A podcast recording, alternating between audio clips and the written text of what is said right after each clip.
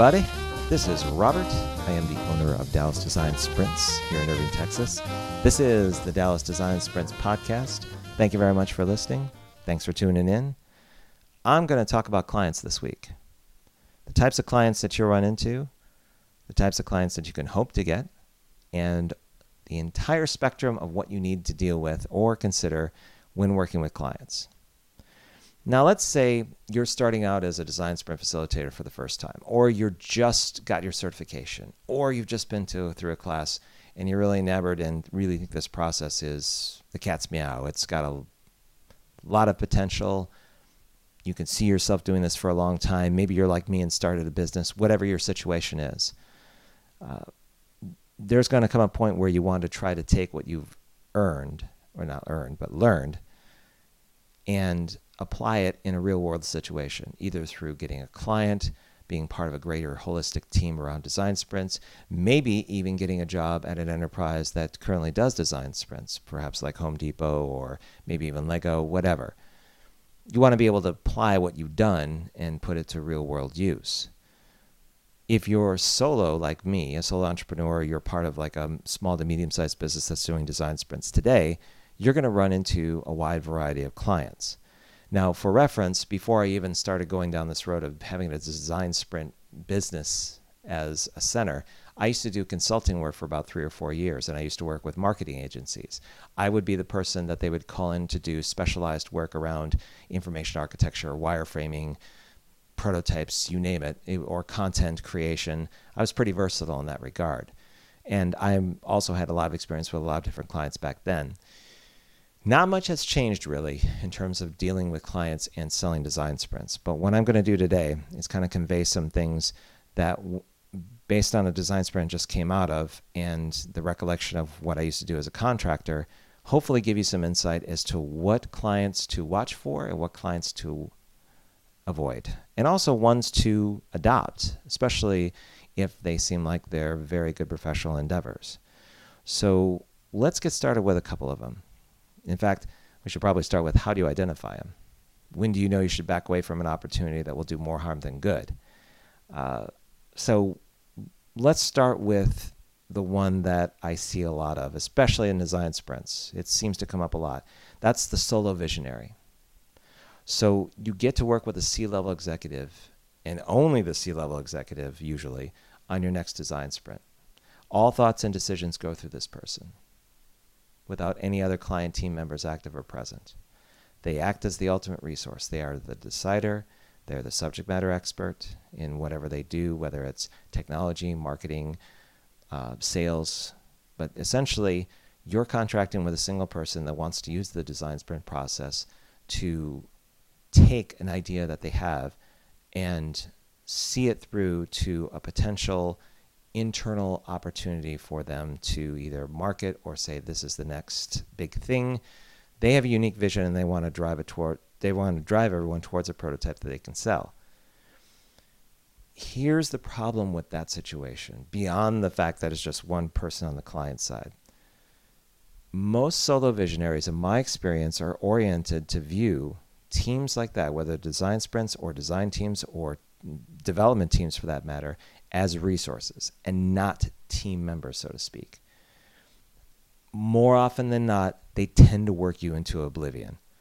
It's not uncommon to hear a client side team of one adjusting scope or adding to a storyboard or changing direction or potentially taking what the team has done and casting it aside, saying it doesn't align with my original vision.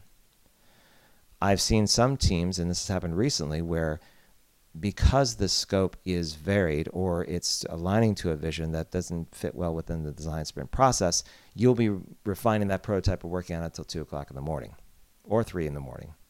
Sometimes with that solo visionary right there on the call, adjusting, refining, going through micro interactions to their personal specifications, it can run the gamut. It all depends on the nature of the person you're talking about. And those so, same solo visionaries will expect an iteration sprint to occur the following week. They will want to see this through. Even if it isn't on the contract, they want the work to be done. And unfortunately, if you sign the contract, you're on the hook for it. what you have to keep in mind, especially early on in the beginning, is deciding to do a design sprint is an intense process. It requires full commitment from the team taking part in it, not just a single individual. If you don't have less than 100% engagement from everyone who's at, who's at, has a stake in the project's success, you're setting yourself up for something less than expected. I can understand that for this particular engagement, you really work into someone's vision and that it is what it is. But I tend to think that if you're going down this road, there are a lot of pitfalls, a lot of landmines that will ultimately stretch you thin in a lot of ways that you didn't expect. So, solo visionaries are great if they're an extension of a greater team that's behind it. So, maybe the design sprint is less, but more often than not, they tend to be people that just are looking for an extended design team to kind of align to their vision. Another situation that I've seen often is budgetless endeavors, but you don't really know there isn't any budget. So let's say you have an opportunity to work with an organization going through a digital transformation. It's a larger company, there's room for both training and direct engagement of project teams on the design sprint process. It's a potential multi month contract that offers some great, solid work for the coming months. The problem is that no one knows where the money is coming from. So it could be on the books, or it's in planning, or there's a desire to get a head start and begin exploring the problem space. And the funding will eventually come in in a bit. Or it could be a startup that's waiting for another round of funding, or an existing company that paid a parent company, which should send over the first 50% in a check in a check in a couple weeks. Whenever you run into that situation where there's just a delay or there's there's this hang up or it's a procedural move, you really need to stop, turn around, and run as fast as you can the other direction. I have never seen those work out, especially if they're startups. If there isn't a payment up front for at least half of the contract, or you don't have a signed contract in hand by an official representative of the company you're doing business with, don't waste your time. Even with that signed contract, there should be some sort of upfront payment. And, and uh, you, you shouldn't really refer anyone else either to this particular engagement. You're setting them you're setting them up for the same pain that you are trying to avoid. Uh, it's it's a bait and switch that I've seen too many people get burned in. So you really have to know, and the client needs to know where that money is coming from, and it has at least half has to be paid up front. You aren't doing this thing for charity. Especially design sprints, they're just too intense. There's too much work involved. you got to make sure you know where the money's coming from. The third group, I'll just call them bad communicators. Let's say you're working on the details of your next design sprint with a potential client. Uh, there's been a few phone calls, a series of emails, maybe a sprint charter that's gone through a few revisions. You're getting pretty close. And there's still a few details or issues to work through. You should have the contract hammered out by the end of the week, no problem. Everything, everything's copacetic. Everyone's using positive language. Everyone's going, yeah, no problem, and everything else. But you're noticing that some conversations are going unanswered. That happens. You have a lot of things to keep on top of, but you're also seeing the client not pay attention to particular details around deliverables, around scope, around direction, and they may seem like minor infractions or nuances as things are moving along, but they probably hint at a larger problem for me, whenever a client isn't listening or comprehending to what's going on during the planning stages of a design sprint, I usually call a timeout. I say, stop. Hang on. Something isn't, we're not working out the details properly.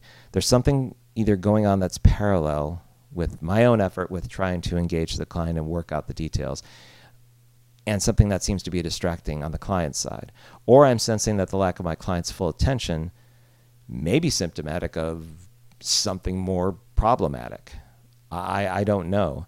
But one way of making sure this never happens is having a problem, a proper problem framing event, which you might have heard of previously. Like, so something, something similar to what Design Sprint Academy does. I mean, you can look them up online and see their materials on problem framing.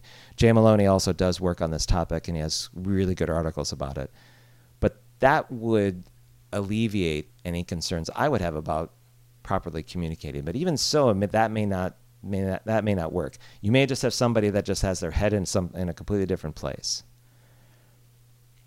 If there, if you're getting that feeling like the willies or whatever it is over a client not communicating well, it's a it's a gamble. I would slowly but carefully back away from the situation.